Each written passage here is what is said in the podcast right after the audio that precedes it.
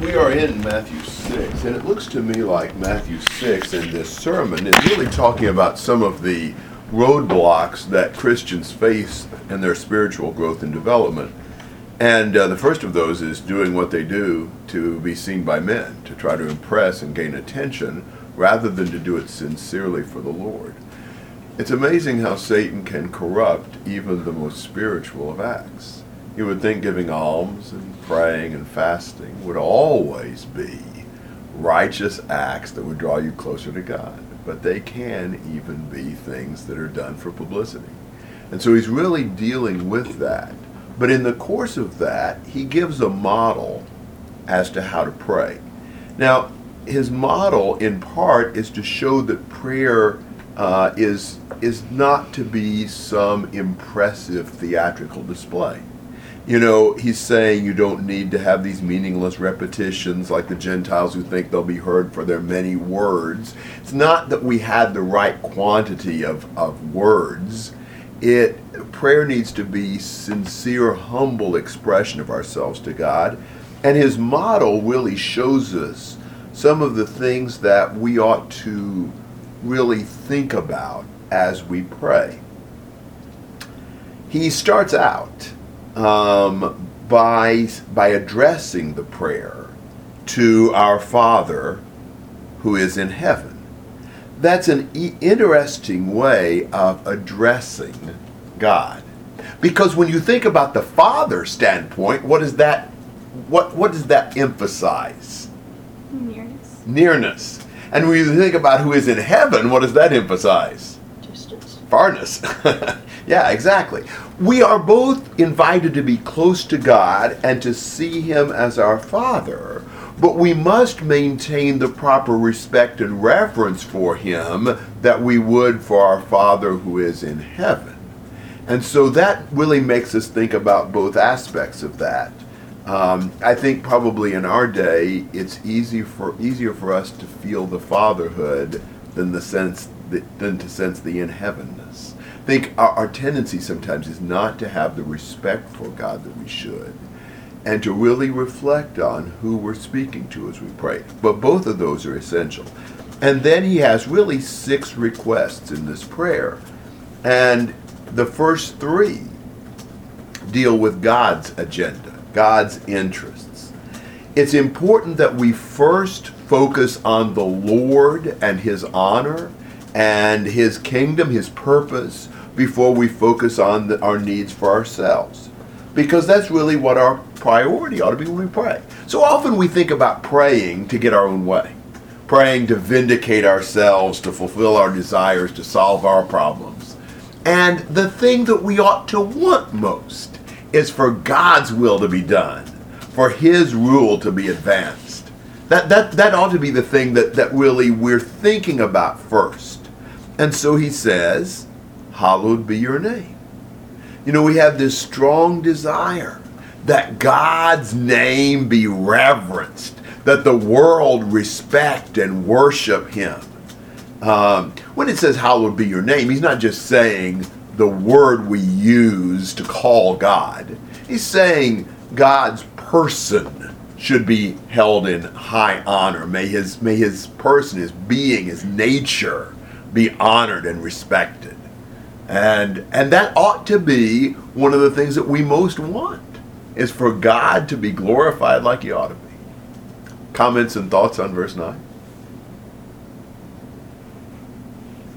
It's kind of interesting, just growing up Methodist, we use this prayer a lot as a responsive kind of thing. And you just trip over that and don't even think about the hallowed be. It's part of the first part. It's not like a separate, it's not an actual request. Yes. And clearly, Jesus is not trying to give us a formula to recite, but is trying to sort of outline the concerns that we ought to have.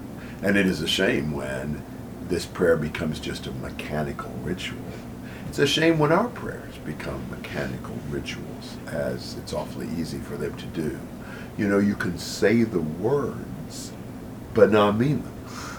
And uh, words like this that we speak to God ought to be very meaningful. You know, he's praying that your kingdom come. uh, that that God's kingship be advanced. Now, I don't have a strong concern as to whether or not uh, we're thinking of this as as uh, Jesus praying that that the kingdom would be established in the idea of Jesus going back up to the throne of God and, and, and beginning his reign as king, because there's a sense in which his kingdom was coming in that. Or if he's simply saying, may your rule, may your dominion grow and prevail, may it come more and more. I think either of those senses is, is appropriate for those wording. If somebody wants to pray this today, I think if they pray it in the sense that we want his kingship to, to advance and to grow, then that would be appropriate. But it's possible that what he originally intended was the idea of him becoming king. Anybody got something you want to say about that? And your will be done on earth as it is in heaven.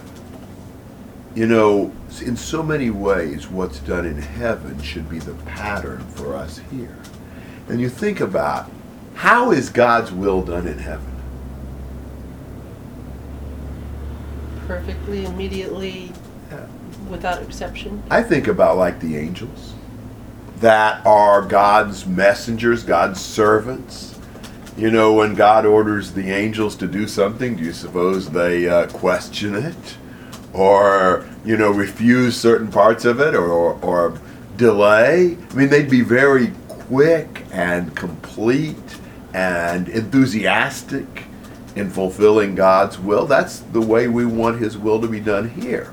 Of course, how could I pray for God's will to be done on earth as in heaven if I'm personally rebelling against His will?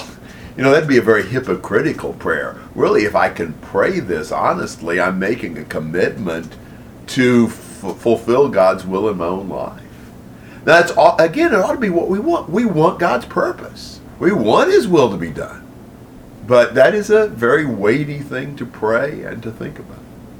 So those are are the requests, you know, related to the Lord Himself. And and if we would begin our prayers thinking about God's interest and agenda, it would be good. He then turns to prayers for ourselves, which are also simple prayers. Give us this day our daily bread. There's some debate about what the this day means. But however it is, we're just asking God to provide for our needs physically. I think it's harder for us to sense our dependence on God for our bread when our cupboards are so well stocked. You know, we're reading books on losing weight, not surviving, surviving starvation, you know. And so it's easy for us maybe not to see that God is the source of those things. But I think the person who's really God centered recognizes that even the ability to have daily bread, there's a whole lot of things that could take that away from us. We need to pray to God for that. And then praying for forgiveness. Um, forgive us our debts as we have forgiven our debtors. So what if I say, I won't forgive you? What will God say? Won't forgive you. You know, I mean, when I when I refuse forgiveness, then I am damning myself to be unforgiven. Uh, so so he, he's not praying that God forgive and we, you know, retain the forgiveness. But certainly we need forgiveness. Our debts are unpayable. We desperately need God's forgiveness and one step more. Do not lead us into temptation, but deliver us from evil. We want not only to be forgiven of our sins, but protected from those things that would lead us away from God and would destroy our relationship with Him. We depend on God to avoid sin in our lives. So we pray for forgiveness for yesterday, for the provision for today, and for protection and temptation tomorrow. You know, but simple thoughts focused on our basic needs and especially on our needs to be right with God. I think this is just a really, wow, it's really amazing how much Jesus can say in few words. Really amazing that he was able to zero in on perhaps the most central elements of prayer to God. I think if we had had to give a model prayer, we'd have never touched anywhere close to this. You know, we'd have been 500 times longer and still not said as much. You know, Jesus has such an ability to say so much in so few words. It's really impressive prayer. Thoughts and comments?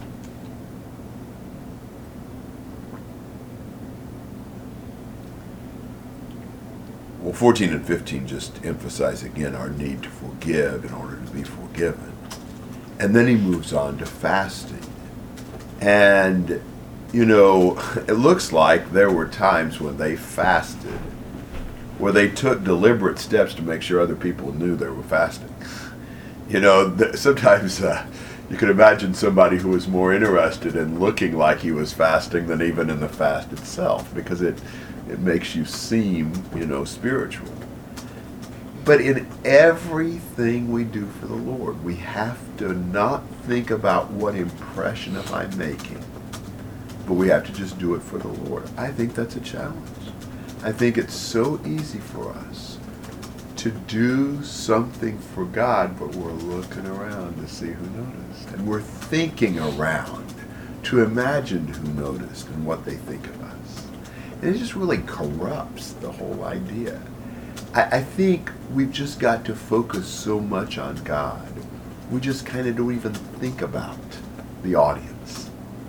Um, because it, it just really, you know, I mean, he says if you get people's attention, your, you know, payment is received in full. You know, there's no more reward we'll get. If that's what we're going for and we get it, then then God considers the transaction already uh, taken care of. So, you know, in in everything we do for the Lord, we just got to be really concentrated on honoring Him, and it doesn't matter what anybody thinks about our great spiritual feats. We are nothing before God. Comments and thoughts on all that? Is there a significance to, okay, we have these three sections, when you give, when you pray, and whenever you fast? Does the, is the whenever that difference any, I hadn't thought about it. Maybe because fasting would not have been as um, as much of a given. because I was, it's, it's not exactly optional, but it's less common or, Yeah. It, well, I mean, we're to pray without ceasing, and we're to uh, be generous, you know, at all times. Fasting's probably not in the same category of just a biblical requirement. I think it's more a biblical option. But it is something that you could easily draw attention to yourself with and make an impression. You know, because wow, I mean, fasting, that's that's cool. That you really did something there.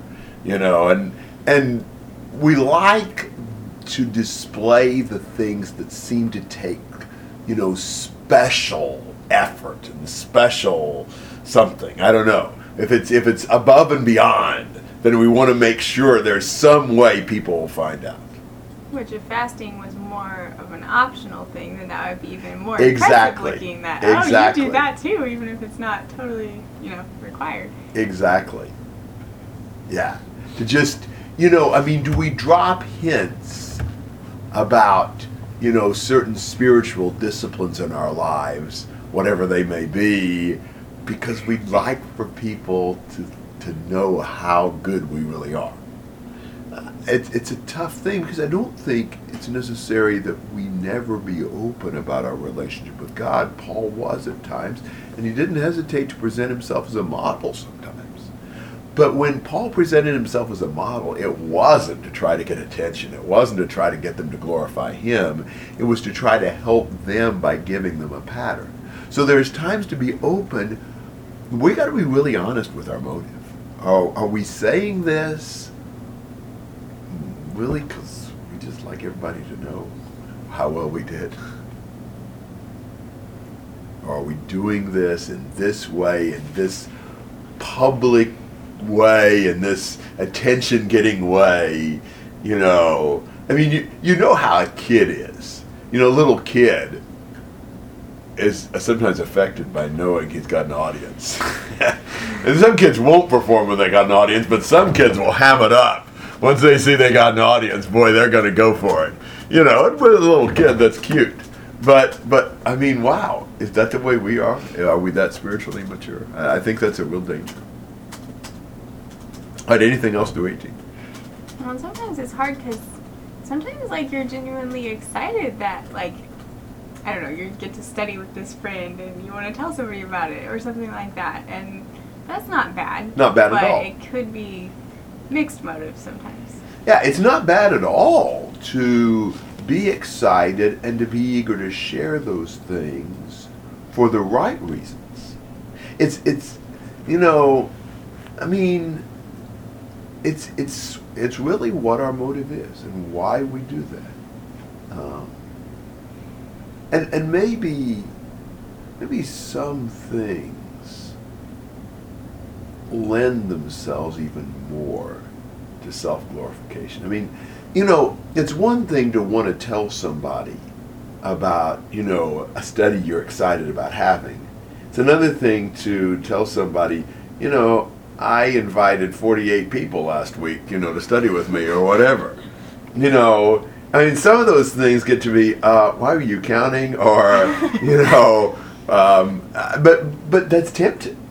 You know, it's it's tempting to go from the excitement of of what what the Lord is blessing us with doing to trying to drop statements in there that really make us look better. And and can I count the ones that the person didn't show up? And you know, what if you start thinking like that? Well, you know, well, why are you thinking like that? You know, well, how impressive can I sound? You know, and still be honest, you know, or whatever. Uh, I just I think all of those things are are more of a challenge for more of us than what we admit sometimes. Anything else? What's, uh, what was involved with the fasting in, in the sense of, I guess, or what would it mean for us today? Okay, good questions. Um, you know, we're not given just a whole lot of instructions about fasting. Fasting is to do without food. Um, it, there's not a lot of examples, but the examples we have would connect fasting sometimes with like repentance for sins and, and confession and, and pleading for God's mercy. There was that annual commanded fast on the Day of Atonement where they were to afflict their souls and not eat as they remembered their sins. So sometimes fasting is associated with sin and repentance and confession and prayer. And then sometimes fasting seems to have been associated with like special periods of time where we're, we're talking to God and requesting His blessing. Like in Acts 13, they were fasting when the Holy Spirit said to separate Barnabas and Saul, and they prayed and fasted as they sent them out on that first missionary journey. In Acts 14 23, uh, they were fasting in connection with the appointment of elders in the churches. So, I mean, I take those as times when they would especially concentrate on praying to God and maybe take the, the time and attention they'd be spending on food and really direct it towards seeking God's help and blessing. I think that would be perfectly appropriate.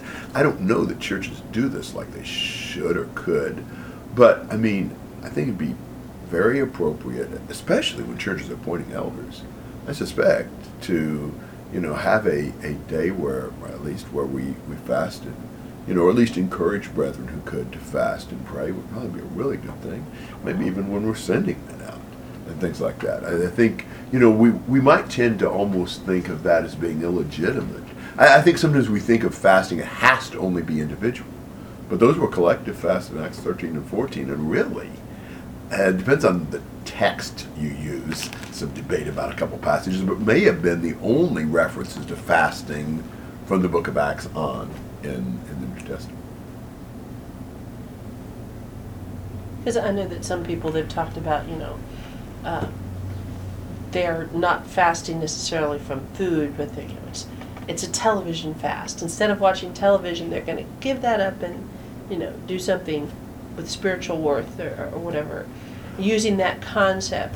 And then, you know, and I remember we were talking about our, our, our Catholic friends, and so you've got the whole season of Lent and, and giving up giving up meat on Fridays or throughout the whole season or giving up this and that and they view that as a type of fasting. uh, it's probably not. Uh, I don't know that it's a legitimate use of the word. I mean, to fast from chocolate or fast from TV doesn't seem like what they were talking about with fasting. I'm not necessarily against the concept of, um, you know, sacrificing something for a spiritually valuable purpose. Somebody's sacrificing TV for a month so that they can give that time to Bible study and prayer or something like that. That might be a very good thing. You know, somebody who's giving up chocolate so they could take that money and use it for somebody who needed it. That might be a very good thing. I don't think fasting would be the term for it. You know, maybe there would be some value in, you know, just learning discipline. But, you know, I think Colossians 2 would put some question marks on, you know, how much just you know, depriving ourselves of something really has spiritual benefit for us. You know, maybe we can learn some self control with that. But I think sometimes people misunderstand and imagine that if we fast or deprive ourselves of something else, that somehow that's going to make God you know, more responsive to our prayers, or you know, if I fast and pray, now now he's gotta he's gotta you know do what I say or whatever.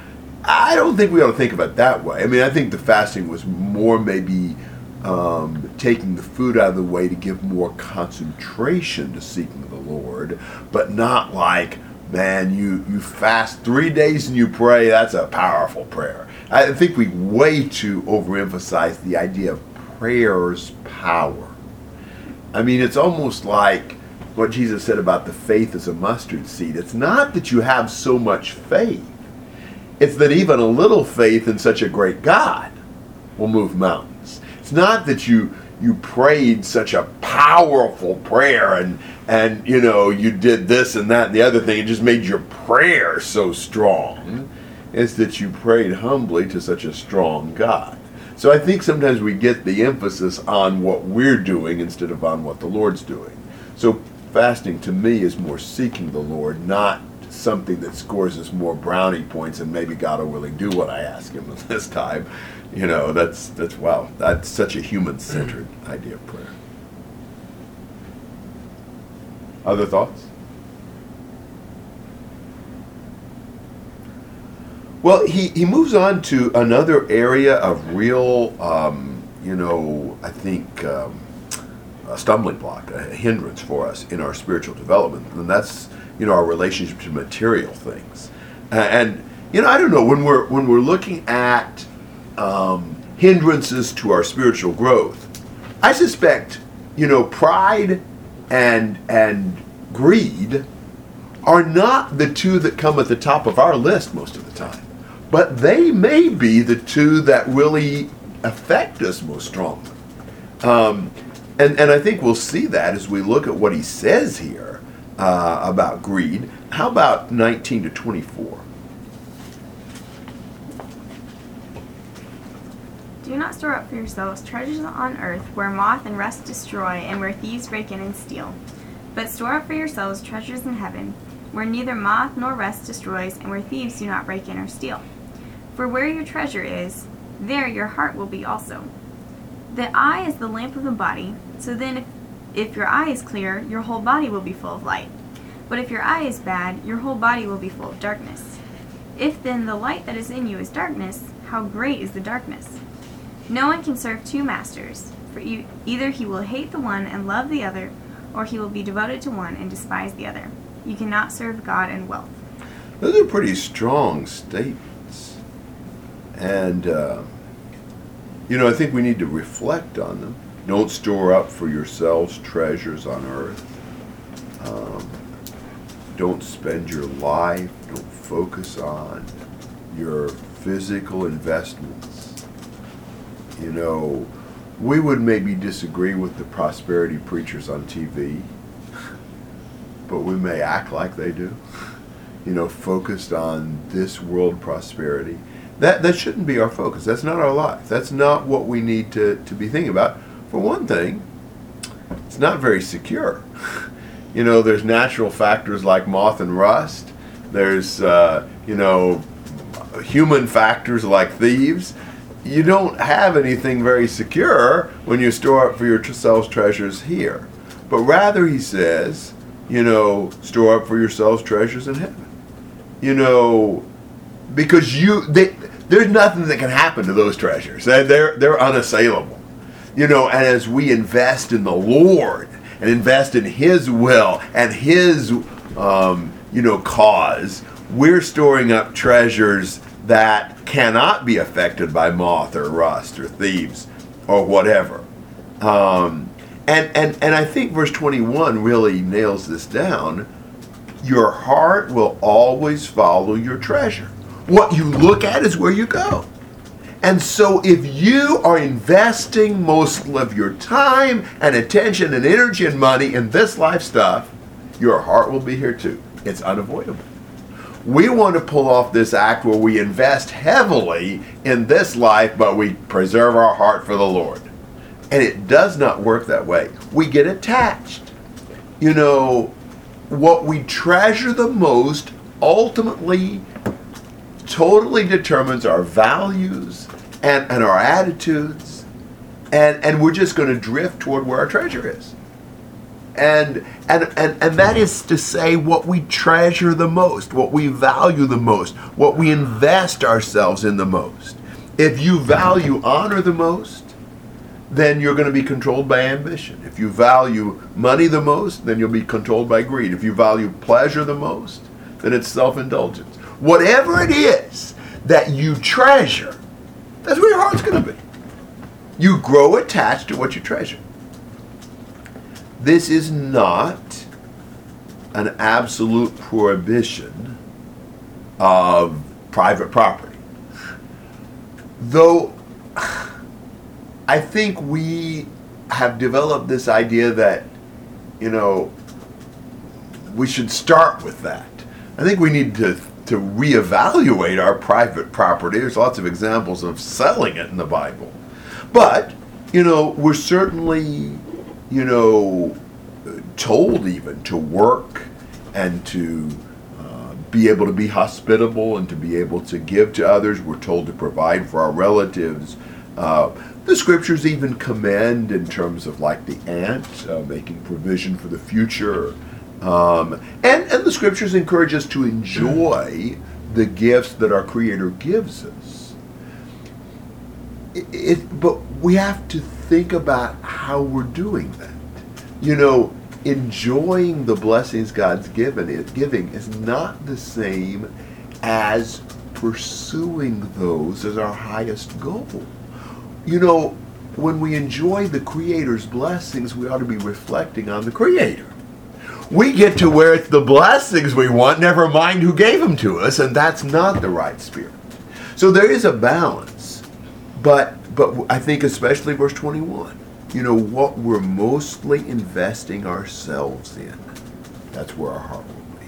Thoughts and comments on 19 to 21?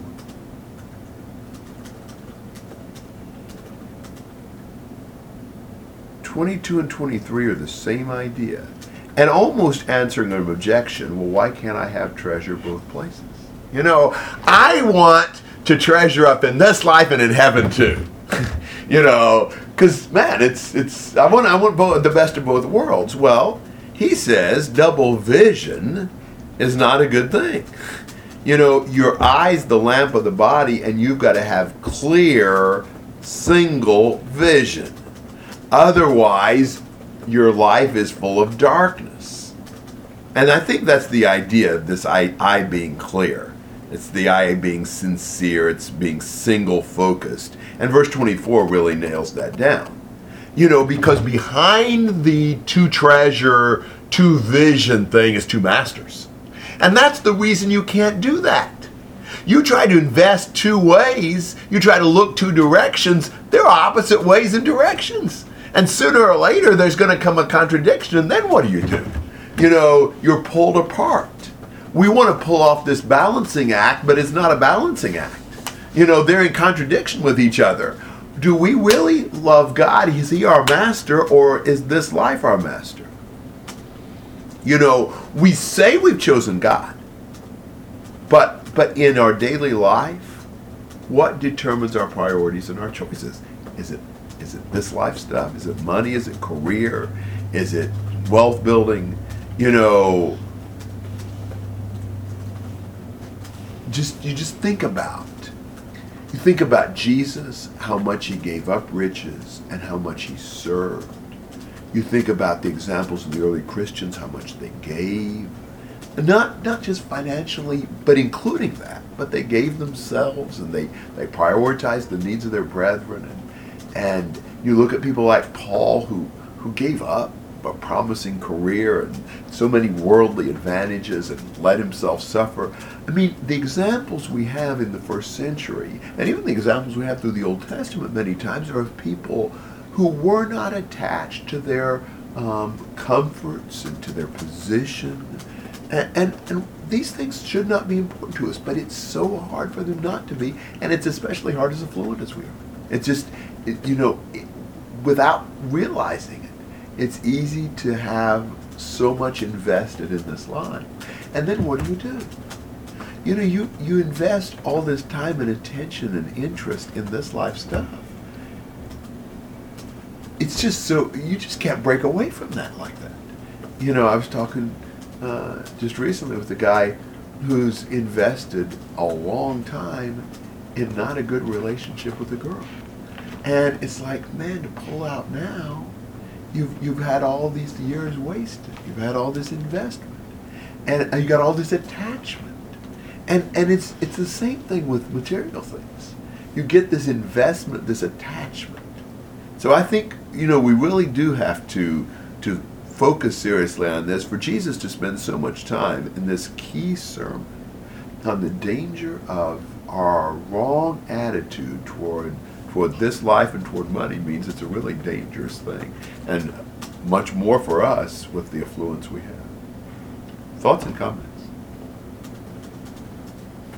You alluded to it a few times, but you know, the giving up of self.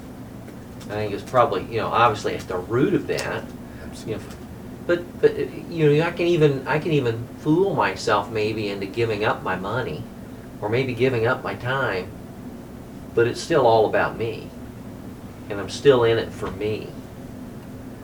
And I think it can't be about me. I mean, that's the that's the fundamental thing, and it really aren't both of these things the pride and the greed.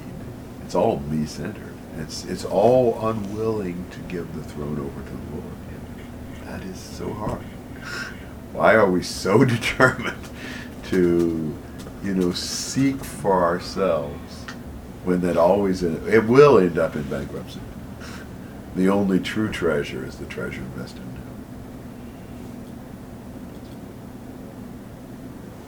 Other thoughts?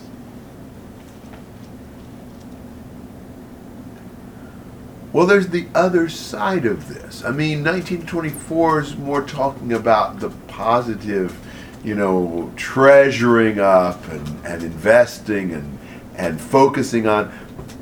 But then there's the, the anxieties. You know, what if I lose this? And what am I going to do to, to get that? And, and that's another form of materialism it may not seem like it because it's not so much I'm trying to get it as I'm trying to keep from losing it or I'm trying to figure out where my necessities are going to come from. It seems a little more legitimate. But look at it 25 to 34. For this reason I say to you, do not be worried about your life as to what you will eat or what you will drink, nor for your body as to what you will put on. Is life is not life more than food and the body more than clothing? Look at the birds of the air, that they do not sow nor reap nor gather into barns, and yet your heavenly Father feeds them. Are you not worth much more than they? And who of you, by being worried, can add a single hour to his life? And why are you worried about clothing? Observe how the lilies of the field grow. They do not toil nor do they spin. Yet I say to you that not even Solomon in all his glory clothed himself like one of these. But if God so clothes the grass, clothes the grass of the field, which is alive today and tomorrow is thrown into the furnace, will he not much more clothe you, you of little faith. Do not worry then, saying, What will we eat, or what will we drink, or what will we wear for clothing? For the Gentiles eagerly seek all these things. For your heavenly Father knows that you need all these things. But seek first his kingdom and his righteousness, and all these things will be added to you. So do not worry about tomorrow, for tomorrow will care for itself. Each day has enough trouble of its own. Well, he's telling us not to be worried about physical things, physical needs.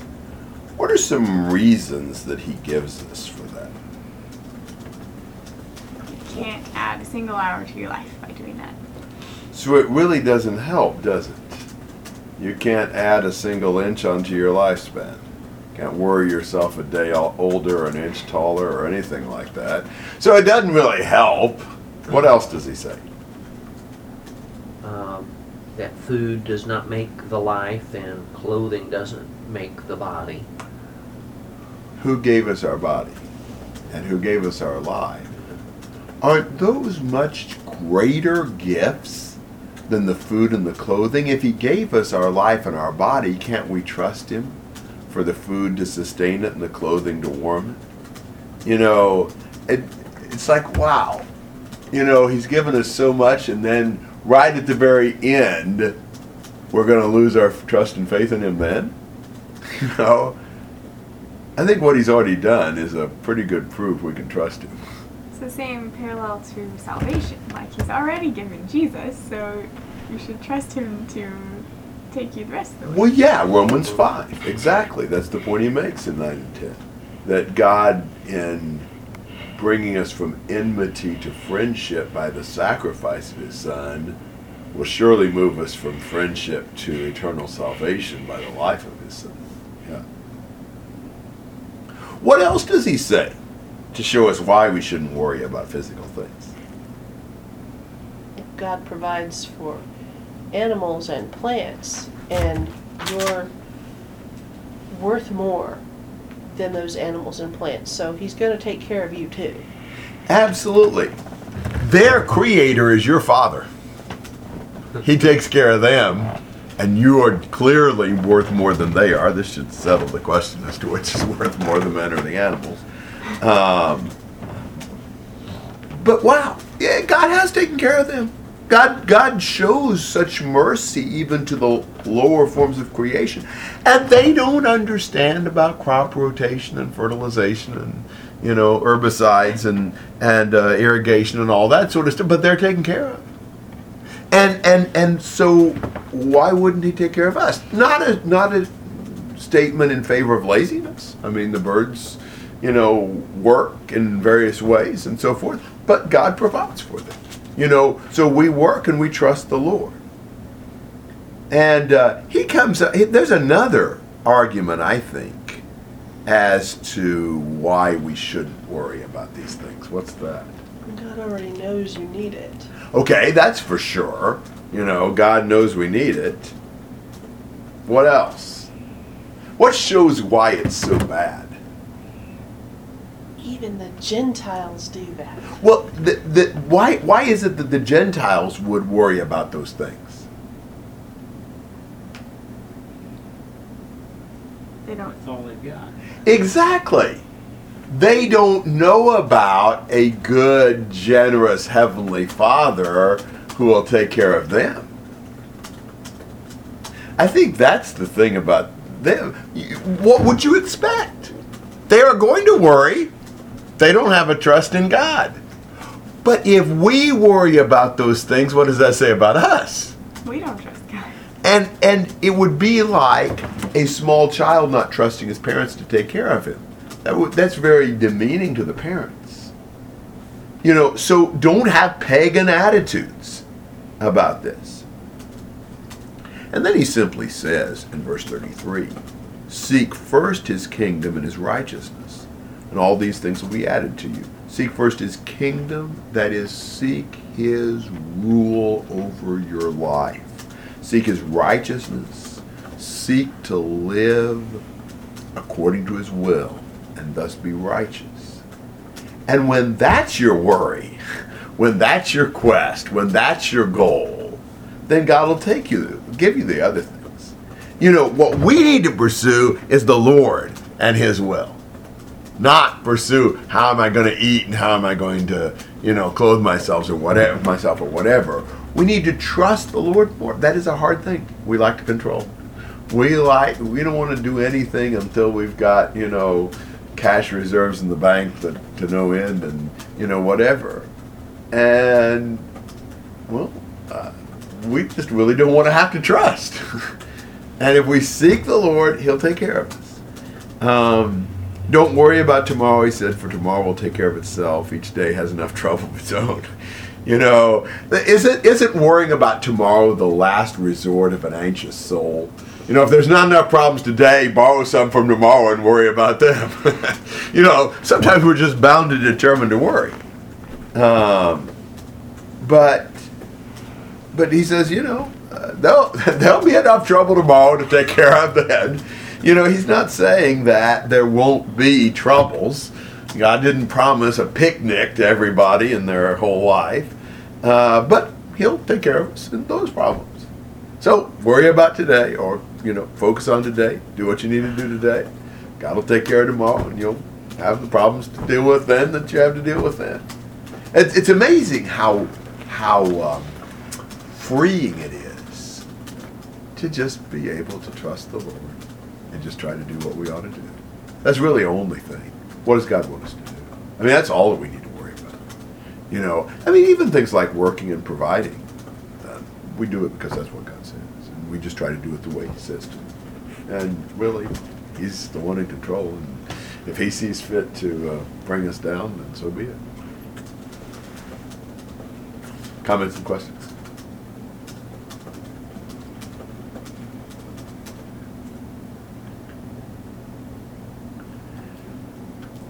It looks to me like he comes in chapter 7 to some various exhortations, uh, particularly in these, this first half of the chapter. Uh, I think you can see the last half he's really moving toward a conclusion, but, but these are some other matters that he wants to deal with in this sermon. So chapter 7, verses 1 to 5.